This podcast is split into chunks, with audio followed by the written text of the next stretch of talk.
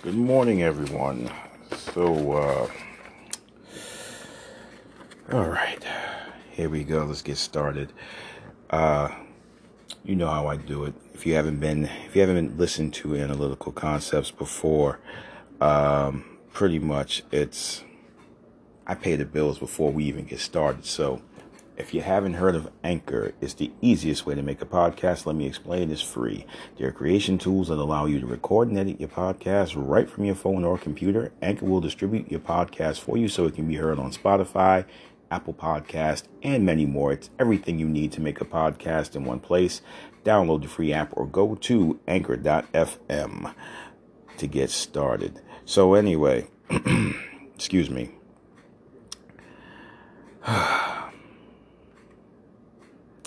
So, um,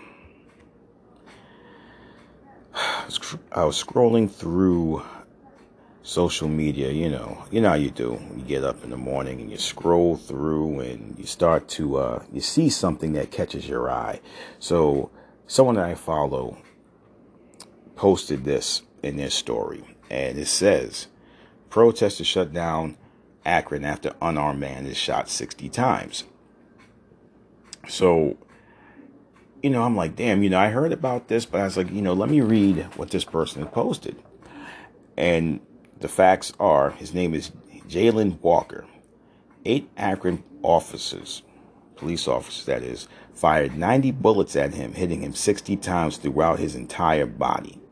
The cops pulled him over for a traffic violation. He was only 25 years old. Uh, he was a DoorDash, DoorDash driver. He was unarmed. he was murdered. So the question that I have is if in every town or every city there is a uh, there's a mayor, right? And if I'm correct, the mayor is in control of the police departments, right? Right. So if we're not if they're not going to be held accountable, expect people to come out and protest. But this is a problem that is uh, it, it's it's nationwide, and it's nationwide, but it's always in our communities. It's always within within the urban areas, and once again, excuse me. Once again, it's a situation that, well, let's see. Oh, yeah, pretty much it won't be a problem until it hits the hits the doorsteps of suburbia. Now, because it hits the doorsteps of suburbia, once it does, then it'll be a it'll be a problem. It'll be a a pandemic of violence, right? Or an epidemic. And because we, you know, we've dealt with this for so long that at a certain point, it's almost like you expect some shit to happen. And when that does happen, you feel like, well, there's going to be no justice served because we all, you know, we both know. We both know how this goes. There'll be a trial. Trial will con- the trial will conclude in well, let's say, hmm, a matter of days, right? And within that within that time, within that time, they'll be found innocent. And we, the people, some of us will sit back and just simply say, well, geez, we knew this was going to happen. So, because we knew it was going to happen, we, you know, we sat back and we just kind of just we we just waited for the verdict. Now, okay, so Derek Chauvin, yeah, he, he's convicted, yeah. Uh, the lady in Indi- the, the, female cop in Indiana, I believe, um, one that mistaken her gun for a taser, yeah. Um, the lady that kicked down the uh, the officer that kicked down uh, the young man's door to his apartment, thinking it was her apartment. That's hilarious. You know what got me about that was the family was over there giving her a hug, and the judge is telling her all these wonderful things about herself. And, you know, we can make it into a black and white issue. which it really does come down to that, you know. It comes down to that whole issue of where do we stand? We ask this question quite a bit because, in the grand scheme of things, we don't matter. We're only seen as laborers. We're not free, we're licensed. And we're reminded of this every day. And you know, and and to talk about the the whole situation, because I'm not gonna stay just on police brutality. We know we know the deal with it. But the other thing that came across earlier this week was uh, something that kind of said, "Damn, you know, wow, we're we're we're really doing this." So, Rhode Island State Senator Tiara Mack, she made a video encouraging people to vote for her. You know, she also sponsored a bill for teaching kids queer inclusive, uh, pleasure-based sex ed. But let's talk about the video. The video is her at the beach twerking. Now, what I'm going to say is going to ruffle some feathers, but as I told you before, my mic, if you're offended, well, I don't know what to tell you because as I've been told, get over it. So, I don't have a problem with anyone who's in the LGBT community. I don't have no beef. But the beef I have is as far as education goes, why push why push this onto the kids? Let these children make a decision for themselves. They're kids. They have yet to, they, they don't understand the full scope of what's going on. But we continue to push it. I can't say we. Back up. People within that community want certain things pushed off onto the children. To me, I, I, I, I can't go with that because to me, that, that the way I look at it is, it's, uh, it's a form of child abuse. You don't do that to a child. But if you want votes, you ain't got to twerk. Stand by your stand by your platform, stand by your uh your political, you know, your political agenda. If your agenda is for the people, people will vote for you. You don't have to twerk. You don't have to show your ass and tits. Because I know a few, I know a few women who, you know, who are in office throughout the country didn't have to, didn't even have to milk the game by showing their tits. They grabbed it by the balls. And to my sisters who are out there running for mayor or already in the Senate, state Senate, that is, yo, you you're you know the thing is you're held to a higher standard because you're a black woman. Being within the LGBT community doesn't mean shit because at the end of the day you're still you're still a woman of color. So you get shitted on a hundred times harder than your white counterparts. If you want to argue with me, well, shit, history shows that we have to be bigger, better, smarter, wiser, more intelligent than our white counterparts. And yet, and still, we as a people do some real, really stupid things that make people say, look at that. See? You see what I'm saying? We voted for this person to get in and looking for change, but they're stuck on whatever pertains to their lifestyle. I ask, what's going to, what about the people? What about the people that vote for you that need things within their communities. And I'm going to say this stop referring to everything as the hood. That shit is annoying. We have we have people who live within a neighborhood that creates a community. If we take over our communities and run them the way they're supposed to be run, we control who gets in to office and who doesn't. Your local vote. Voting locally is the most important thing. Not just, you know, voting for the president and vice president, that's great, but it starts right in your state. Um, there's so much that goes into this, and there's, there's layers to this.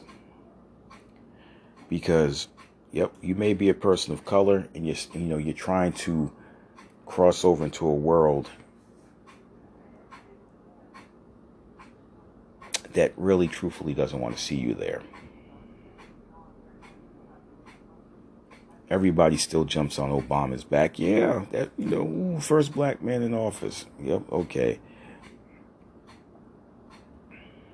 I'm gonna leave it at that because I know a lot of people still love him. Then, then you know you have Harris as the VP. Man, she's been quiet, really ain't saying too much. Not surprised, but you look at her track record. You know, a lot of her, a lot of the people she threw in jail while she was the DA in California they had to be overturned. They had to be released from prison based off of, well, pff, the fact that you had to you had to uh, fuck around with the evidence to make your case stick. That's not good. But I will say this. I know why the quote good cops don't say anything to the bad seeds because history shows that if you stand up for the rights of the people is what you're supposed to do because the saying goes protect and serve. Now it's serve and uphold. And those who are still under the the old the old platform, the old you know, the old rule of protect and serve, they're getting pushed out. Or if they're not going to be pushed out, well, they're, they're actually being pushed off the streets where they make a difference and they're being put behind the desk and because they're being put behind the desk, that means their effectiveness within the within the community that they did patrol is no longer there. And part of good policing, in my opinion, is instead of rolling through the rolling through the neighborhoods, mean mugging and staring everybody down, and the jump out boys acting like a bunch of fucking rogue combatants. Oh, I'm sorry, wasn't supposed to swear because I want to send this to some people. Um, community relations is a huge part of what goes into being a police officer. And I asked my brother about that, you know, about being able to go into a community and talk to people. And I remember he said they call me Cool Breeze because I'm I'm cool. I'm respect I'm respectful of everybody but I still have a job to do. And I understood that, you know, but he said getting to know the people within those communities is it's essential because this way, if something does go down, they feel safe in telling you who said what and who did what because now that means you can offer them a safe haven, protection.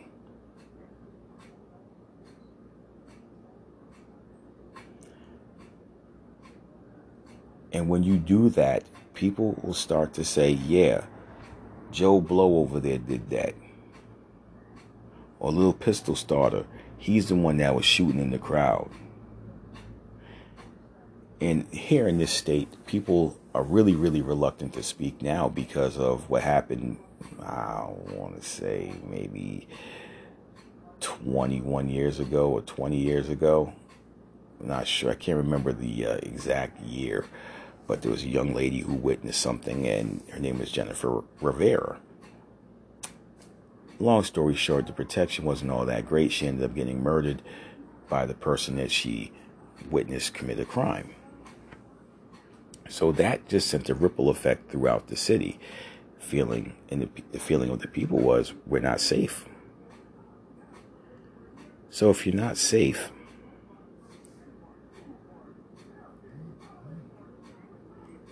how can you like how can you even remotely speak to anyone without feeling like the like that having that fear of retaliation nobody wants to be caught in the crosshairs of someone's gun or caught in the crosshairs of the retaliation the retaliatory response that one one naturally receives when they report on something in the neighborhood or the community, whatever the case may be. If the police, like I said, and this will, once you come into the neighborhood without any, like without any uh, ulterior motive, and your actual, your actual, uh, being in the neighborhood is to talk to the people. If you see people outside, just say, hey, look, nobody's in trouble. We're just introducing ourselves. I'm officer such and such. You know, I come through here periodically, you know, not sporadically, periodically. And, um, you know, I just want to say, hey, you know, if there's a problem, here's my card, yada, yada, yada. And when you do that, like I said, it opens up a world of comfortability. It might be met with apprehension at first because people have a fear of the police. If not a fear of it, a strong hatred for it because of the fact that years prior, when you know, to me, it's it's like this. I get it. If you you know, you look at drug dealers as being bad folks. I get it. You're peddling poison in the in the community. I hear you. I'm you know, I understand some people's circumstances back then were were totally different. But the one thing that stands out with them is how they were dragged out down behind the fire department, the fire station, and beaten up or taken for a ride and beaten up. Or whatever drug they had, especially weed or cocaine, was confiscated. Half the money was taken, taxation without representation and they know that they technically can't say anything. Well, some it's changed in the past because you had, you know, you've had, you know, the city has had police officers caught in some really funky stuff. But the point of it is, is, is that beating people up is not the key. It's not the answer. You know, we still talk about Esteban Carpio and how swollen his face was from the beating he he took. Yes, he killed a, he killed a police officer within the precinct. I yep, I hey, I'm not saying I'm not gonna say anything else. I get it. Anger, rage, your friend, your co-worker, even if you didn't get along with him, it's still a person, right? But beating another man to have his face look like that it should make you question are you safe? Ask yourself this question Are you really safe within your community? Because, well, shit, I mean, we still talk about Tamir Rice. We do.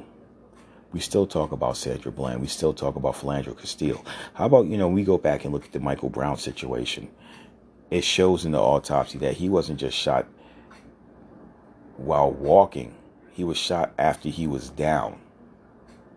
Because the downward trajectory of the bullet shows exactly where it went. Um, I know there's more, you know, those are the more of the names, but you know, Jayland, uh, Jayland is now another, you know, Jayland Walker is now another uh, hashtag not even a statistic, another hashtag. and I figured we were way beyond the hashtag uh, situation, but it, it, continued. It's still growing. But uh, I have to cut in because I actually went past uh, the actual time, so I went past the break. But here we go. If you haven't heard of Anchor, it's the easiest way to make a podcast. Let me explain. It's free.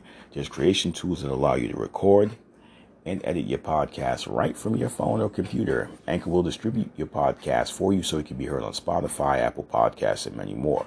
It's everything you need to make a podcast in one place. Download the free app or go to anchor.fm to get started. Excuse me.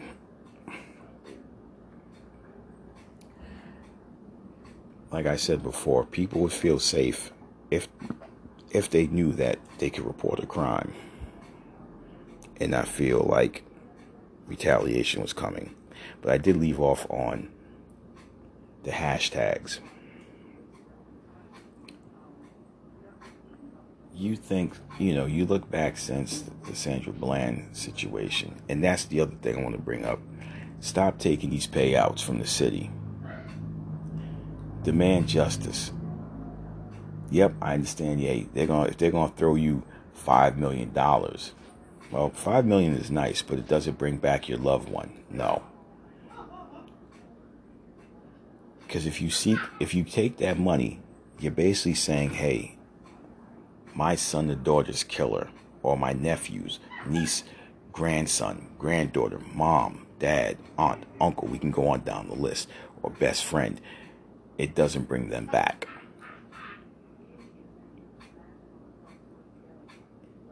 The best thing you can do is is seek justice because they'll seek justice against us if we do something that's wrong. But when it comes down to one of the boys in blue, which I forgot, Blue Lives Matter, and that's something I'll touch in a minute. We're we're guilty until proven innocent. They're innocent until proven guilty. And it's not just a race thing, it's an actual thing of on. Oh, where did I leave off? I had to pause for a minute, but um yes, we're you know we are proven we're, well we're guilty until proven innocent. Those who commit a crime that wear a badge are innocent until proven guilty.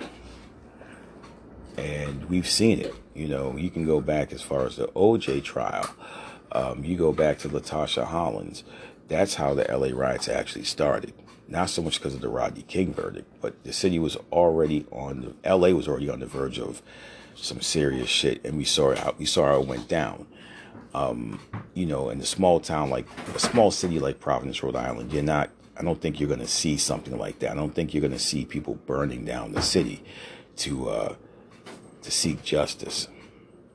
Which is why when the OJ trial came about, I think that's why the verdict was what it was because they did not want to see they they saw more black folks at a court at a courthouse than they ever saw in their lives. And that's, and that's just the truth. You know, people people didn't care about him riding down the street in the Bronco and Al Cowlings driving. They just wanted to make sure that, hey, you know what? Expose the LAPD for what they are. And that meant police departments all across the country for corruption. And if I'm wrong, well, then correct me. But this is exactly why when I say these things, I leave it open for people that want to come on and talk about it. Not necessarily debate, but if you're going to, you know, enlighten and educate, that's what it really comes down to. And I can, you know, I'm not right about everything and refuse to sit there and think I'm right, but it is what it is. So when you when you have these type of situations that arise and we see it in the news and, and we're outraged. Because that fear leads to anger that anger that anger leads to hatred. And when the hate kicks in there's no telling what's going to happen and as i stated earlier there's no there's no trust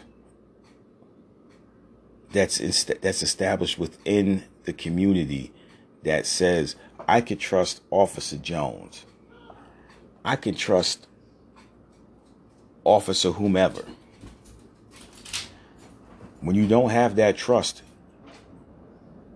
you're asked out. So you'll always be looked at as the villain.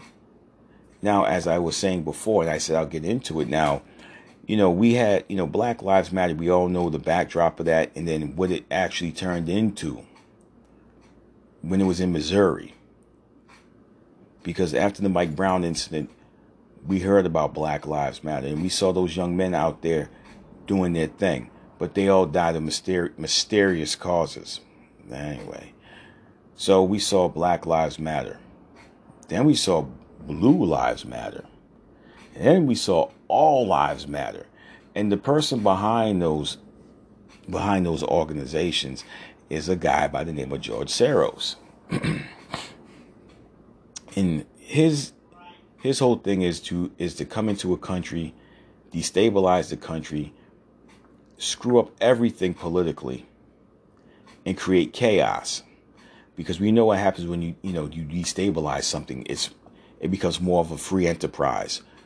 That's for another podcast and another day. But you know, with everything that's been going on, people are saying, you know, do away with the police, destabilize them, do all this crap, right? But the thing is, officers, a lot of officers are not trained to deal with mental health issues. So we've seen people with mental health get shot and killed in the doorway of a house as this as the children are telling the officer she has mental health issues and you still shoot her you kill her mm. how about the the guy in florida who was working with the autistic child and they shot the guy who who actually got the kid under control. You see what I'm saying? They're not equipped to deal with the special needs or people with mental health. So the funding to the police it should be cut in half and given to people who work in the field of mental health. Cuz that's where a lot of this shit stems from. If you can if you actually take the time out to know who's who in the community, you will know how to deal with them. So if you know little JoJo is autistic and you get to know him, and if there's trouble, you know how to deal with the situation. If you know Mr. Gallagher has Alzheimer's and he starts to sun down, let's say he gets out the house and he's he's a little, you know, a little squirrely, at least you know, okay, I know I know where he comes from, and so he must have, you know, they must have been busy and wasn't able to keep an eye on him, and he's out the door. But you know how to deal with it because if you have to call for backup, at least you can say, "Hey, I know his situ I know his situation. I know the back I know the background of this guy. Let me I let me contact the family and let them make the decision whether they want him to come back home or take him to the hospital to see what's really going on for further evaluation, so on and so forth. And we, it, it happens just in the suburbs, but it doesn't happen here in the inner city. So I should go live with this. I think I will. I think I will jump on Facebook Live and go and go with this. This is something I don't normally do because we got about a half an hour to go. Um, so let me jump on Facebook Live. Oh, back right out of it. Um, do do do do.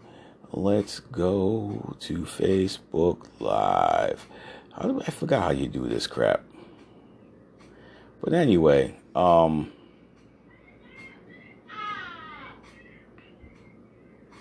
Here we go.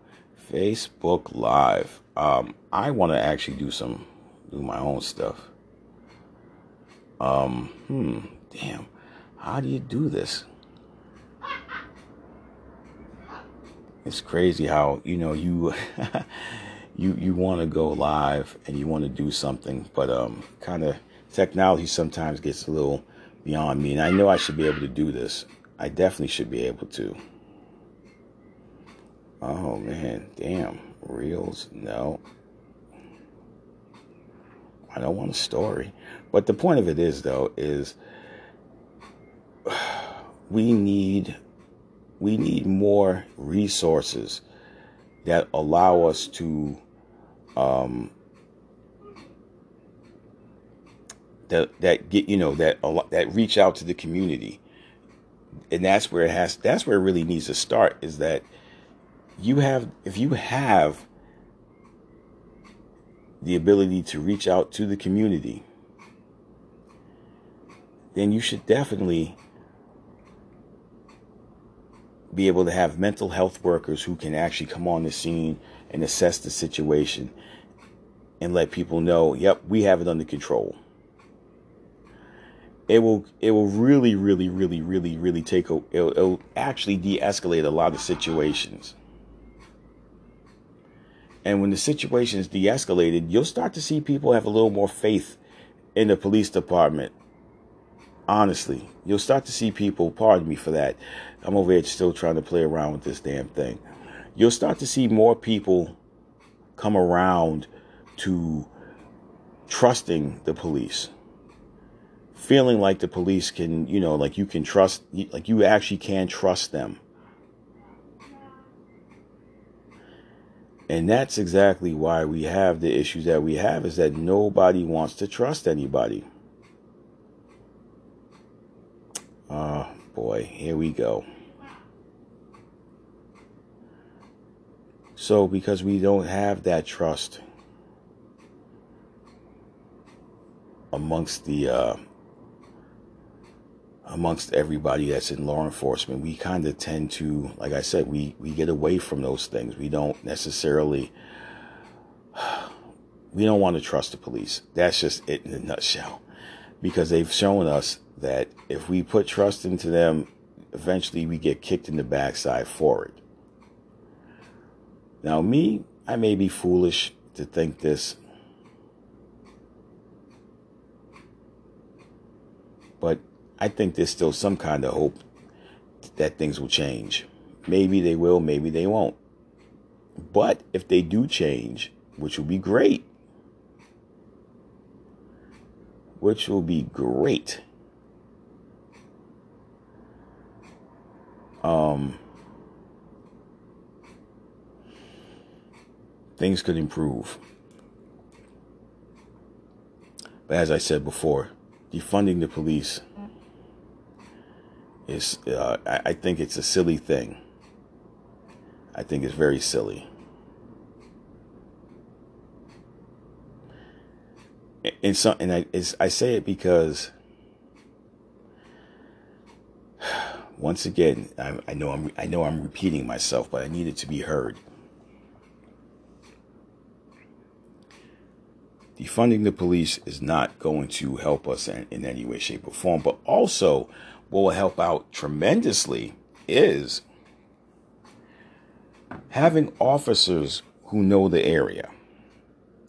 And that's I think that's the key thing to that's the key part of it right there is having people having officers that we look at and say, yeah, he's a black or he or he he's a he's a melanated or she's a melanated individual who happens to work for the police department and someone that I can actually talk to and feel comfortable with.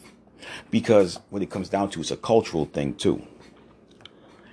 And one of the things that I recall, like this past school year, you know, we had a, you know, we had a police officer come up, and I think he said he was on, he's been on for nine years, nine, ten years, and we were talking about the whole thing about uh, disciplining children, etc., cetera, et cetera, right? And um,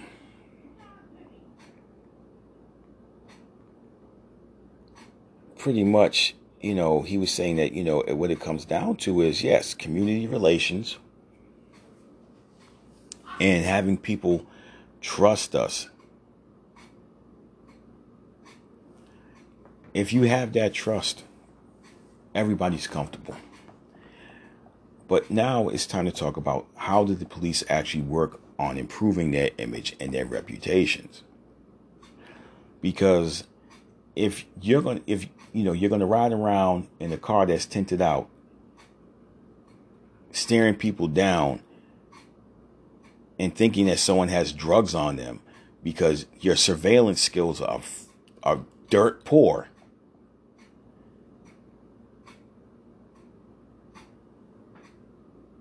It makes people look at you like you're a piece of crap. Now, I know there's review boards, et cetera, et cetera, but at the same time, the review board should be it should be open to the public. It should it's a it should be a city job that people can apply for. You don't even need a college degree, but you should have. But the, one of the criteria is, is having an open mind. Don't come in there with this. I don't like the police crap, and I'm going after you. But you have to have an open mind because when you have when you can see things differently, Yep, you understand both sides of the story, but at the same time, as they tell people who have a profession, who have a license, you have to be the bigger person. You have to know when to step down and walk away.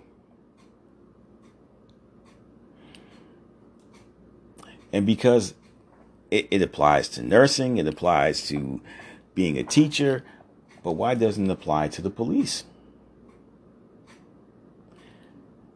And if you know how to deal with people, instead of coming out the car ready to grab and snatch and doing all that rah rah, because when you come out the car aggressive, now the person is aggressive. And aggressive nature met with aggressive nature leads to bad situations. Bad stuff does happen. And because it happens, oh, my back is tight. And because it happens,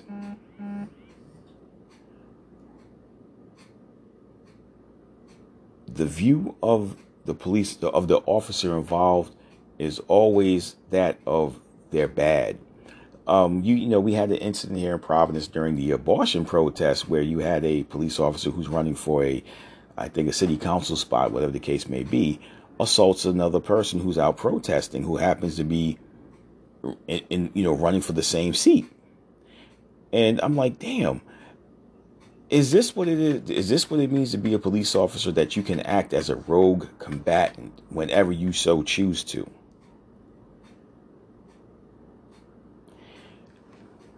And this is what leads to the people having that mentality of we're barbarians at the gate, but we're not punk barbarians. We're actually very wise and skillful individuals who we have a voice and it's going to be heard. So all I can ask of is whoever, you know, if, you know, if we get a new mayor and if we don't, I want to know what are you going to do to improve community relations amongst the police department and the community. Governor, whoever, if it's a new governor, old governor, whoever, you know, the, the current governor gets reelected, or, or, well, he has to actually be elected because he uh, he just took the job by uh, by default because the old governor is down down in D.C. But anyway, you how are we going to how are we going to how are we going to build community relations amongst the amongst the police department within the city of Providence and the state police. That should be the, that should be the topic right there. That should be one of the main focal points when we start asking or if we're able to ask the mayoral candidates. What are you going to do to improve community relations? And what are you going to do to help to make the make them better police officers so that way they're better educated and funding comes in how are you going to allocate the funding is it going to go to more equipment or is it going to go to more training or are you going to put a little to the side to get people from the who work in the mental health industry to help out and work alongside the police officers to de-escalate situations. Now, the, the now the reason why people are angry is because we've seen it time and time again. Somebody, a young white kid, can come in, shoot up a school, shoot up a, a, a supermarket, shoot up a church, kill 9, 10 people, 14, 20, 30 people, go into a Walmart, you know, and they walk out alive. And we know if it was one of us, as they say, dead men tell no tales, right? So, why is it that when we voice our opinion about it, it's always looked upon as, oh my God, there's here we go with the black stuff again. But it's not here we go with the black stuff again. It's you're, it's clear. It's obvious that you don't you, you don't see the dichotomy in what you're doing. You can't you can't sit there and turn a blind eye to the narrative. But here's something else that has run across my mind. Why is it that when a young black man or woman commits a crime, they're never in the, in the media. They're never portrayed as just normal people who had a bad day or made a really bad decision. But if a police officer is being tried for a crime, the first thing they talk about is their sterling record. They're a husband or a wife, and they have four children or five children, and all five of their children are high school graduates, college graduates. We talk about the good stuff. We don't talk about how they're dirty, how they've treated people in the streets, which is why you see shows like We Own This City, which is on HBO. It was a uh, six part series. It was a show, and they and it, it was about tr- a true story of uh, I think it was eight, I believe eight eight police officers who were just dirt. They just were dirty guys you know? And I don't know all the details and I don't and I don't know how the media portrayed them, but you know, they were showing in the beginning of the show, they were showing actual clips from the press conference when the uh, police chief or the district commander, whomever it may be, I think he was the chief, was really, uh, you know, talking about how bad these guys were. And the thing is, when the citizens are saying, "Hey, look, I got pulled over. I'm actually I'm sitting on the curb and getting getting ready to pull off and you know in the car with my child, and I got this police officer harassing me, going through my wallet, taking my money, throwing my credentials all on all in the street. It's never taken seriously. It's not until those citizens or that citizen decides to say, "Hey, I'm going to kill officer such and such. And when they succeed, oh man, it's it's open fire on every person within that neighborhood. But but you don't understand why we've gotten to that point. Or you do, but you just want to turn the blind eye. And by turning the blind eye to us, you're telling us everything we confirmed about you in the first place, which is you see us as guilty. We could be walking down the street to go to the store. We fit a description. How ironic. We fit a description. Really? Really? We fit a description. All right. Well, I'll let you tell it. For real, I'll let I'll let you tell it. because I know from my own personal experience at the age of 17, walking home at night from a basketball game, I remember having on my leather, I had this leather jacket, a leather jacket, and you know my backpack. I had it was wintertime, so I had a you know winter hat on, and I had my scarf, my scarf, and all that, and you know I had gloves on, and I was I wasn't wearing black jeans. I had on a pair of blue jeans, and I remember having on um damn I can't remember. I know they were actually they were like this is when uh, Nike ACGs first like first came out. So I had on a pair of those. And I'm walking home and if you know the east side um I'm walking across Knowles. Knowles goes across Cypress and Abbott. So I lived on Abbott. So I'm getting I noticed that they were they were like behind me when I was walking past Bailey's funeral home. And you know, I'm walking like I'm not even nervous because like I, I ain't do I didn't do anything, so I don't have anything to worry about. But anyway, they decide that they want to they want to try to stop me. At this point, I had basically I just kept walking because my house was I was within about 20 feet or 20 23 feet from my home. And my father happened to be outside. So I'm walking up the stairs and he they were like, "Hey, we want to talk to you." And my father said, "They ain't talking to shit. pardon my French. He said, you ain't talking to nobody over here. And they're like, well, he fits the description. Remember my father said, what's the description? Uh, black male wearing a black jacket, black, you know, black, uh, black pants. Um, and, and my father said, his, his shoes aren't black. They're wheat, they're wheat colored with a red Nike, we said with the red swoosh. He said his, you know, his jacket is the same color as the shoes. So what part of that is black? And as my father put it, I'm part of my language, and I am going to get vulgar. He's, he said, "You dirty motherfucking white boys! You got a badge, and you think you can just sit there and pull anybody and, and pull anybody over or, or stop them." He said, "One, my son doesn't have to give you any ID without probable cause. Just because you have probable cause doesn't mean that you can actually stop him."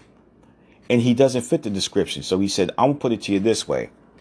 He said, I know who to talk to. And at that moment, like, oh, you know, sir, we don't have, like, he's like, now you got a problem now. That incident made me really say, damn, you know, it, it's like, is that what y'all do? Because at one point in time, I had faith in the police. At that point, I can even go back as far as the same year. Now it's the summer of 1993. My cousin and I were out we get stopped coming back from this all ages club. I remember the officers pulled us out. I had a gun in my back.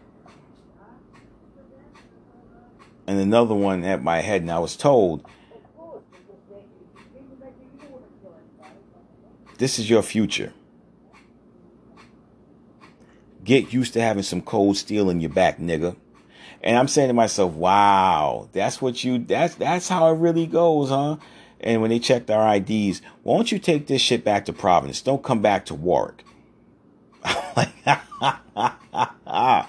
you know, and you, you get a young 17 year old kid who, who's like already seen, seen things and has been, you know, as, as his home life is not what is, you know, it's not all, all, you know, roses and lollipops you have this, you really have no fear. So, you know, my cousin and I, we were more pissed off than scared. We were angry because we were like, yo, these motherfuckers is really on some bullshit. Felt some kind of way. Really did. Take you back to 1999. Dropping my cousin off in East Providence. Now, East Providence has been known to pull people over because they don't know you. Hmm. Profiling, you say? Very racist of you, East Providence Police Department. What? Anyway, allow me to digress. I had a brand new car. New to me, it was used, but hey, I'm 23 years old. I, I got a car that's that's is pristine, it's cherry, it's dope. You know, my I'm like I'm right now at 23 years old. I'm riding the I'm riding the wave, man. I'm riding that high tide. It was about two, almost two thirty in the morning. My cousin and I had been out all, you know, all day, living it up at the uh, at, at the Dominican parade. Yeah, you know, we're doing all that, you know, what whatever. we get up to the light, and I look up in the rear view, uh, and my cousin goes, "Ah, here we go." So you get through the light get to the top of his street, and then he puts the lights on. So he comes up to the window and he's all like, well, I, and I just asked him, what's the nature of the stop? Because already, the thing is, I had the car shut off. We had the windows down already. So I just put my hands out the window to show that I had no intentions on trying to start the car and run. I just had my hands out the window. He comes up, put your hands back in the window. I hate that shit. So I'm like, okay. Well, I was like, well, officer, what's the nature of the stop?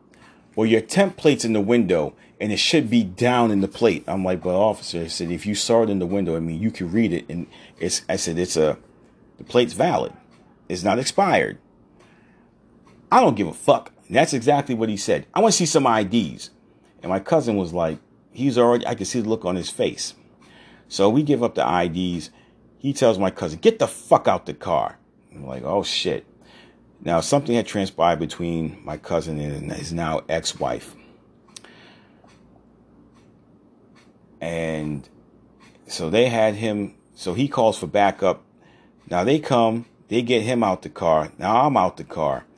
And so he didn't, he, he, he didn't even run my license. He didn't even realize I didn't give him my license. I gave him my law school ID. And he re- he saw the he saw the ID. He was like, "Oh fuck! Everybody wants to be a lawyer now." And at that moment, their supervisor shows up. Now the supervisor was cool. He was like, "I'm st- now I'm against the car. I'm leaning against the car, arms folded."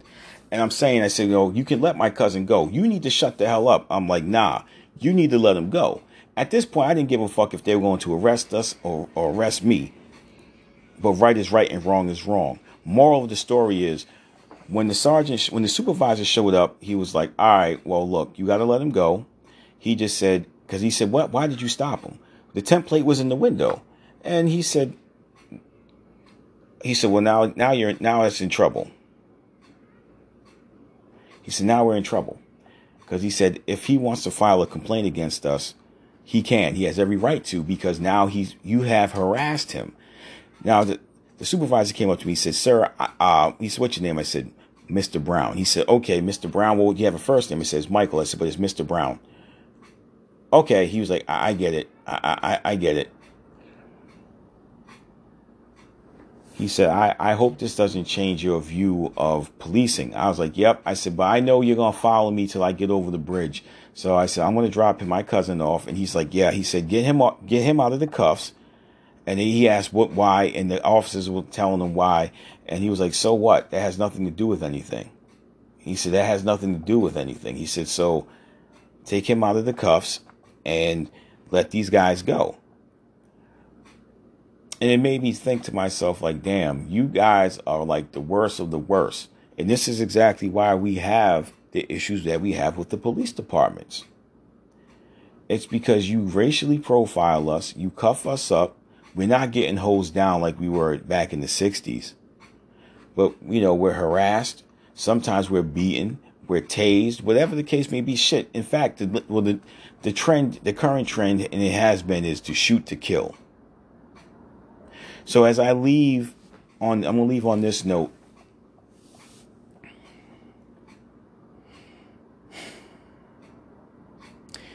You can serve and uphold but you have to go back to protecting and serving because politicians and police officers, you work for us. We don't work for you. And we're not supposed to be in fear of you. Because those of us who don't fear you, you, you look at us as the enemy. You see us as your enemy. You see us as the opposition. But the most dangerous man to a police officer is an educated man who knows his rights or her rights. And, you know, if you ever say, I want to speak to internal affairs, or, you know, hey, I want your badge number. Once you start doing that, usually they end up on the radar. And the fact that people have cameras and everything goes viral it's putting the pressure on the police departments to actually have to discipline their officers. So as the saying goes, you're putting their feet to the fire. When you put the feet to the to the fire, all of a sudden action takes place. And if you're going to fire a police officer, make sure when you fire them, they can never ha- they they lose their rights to having a firearm ever again and that's only if they're fired because of excessive use of excessive force. They can never get another job in law enforcement again if that's the case.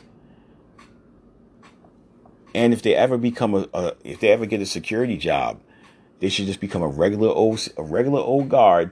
Not you can't even get a position as a supervisor. That's just my thoughts and feelings on it because the same the same way you are operating with impunity would be the same way you'll operate in another uh, in another organization. Now, my older brother was a he was a police officer in Las Vegas, right? And the sad part of that side part about it is that he had to leave here, Rhode Island, to go to another to go get onto a police department in another city. You want to know why? Because these police departments back then had this way of saying most of the black police officers, especially the candidates who were in their 20s, who wanted to get on and knew exactly how to be a police officer. They did not want to give them a chance because their attitude is if we give this nigger a uniform and a badge and a gun, they know who the players are and they know exactly how to give them a chance to get their shit correct. In other words, crime pays. Crime is what keeps us employed. So if you if you prevent the crime or you give someone a chance to go get their shit cleaned up, you're not a good officer.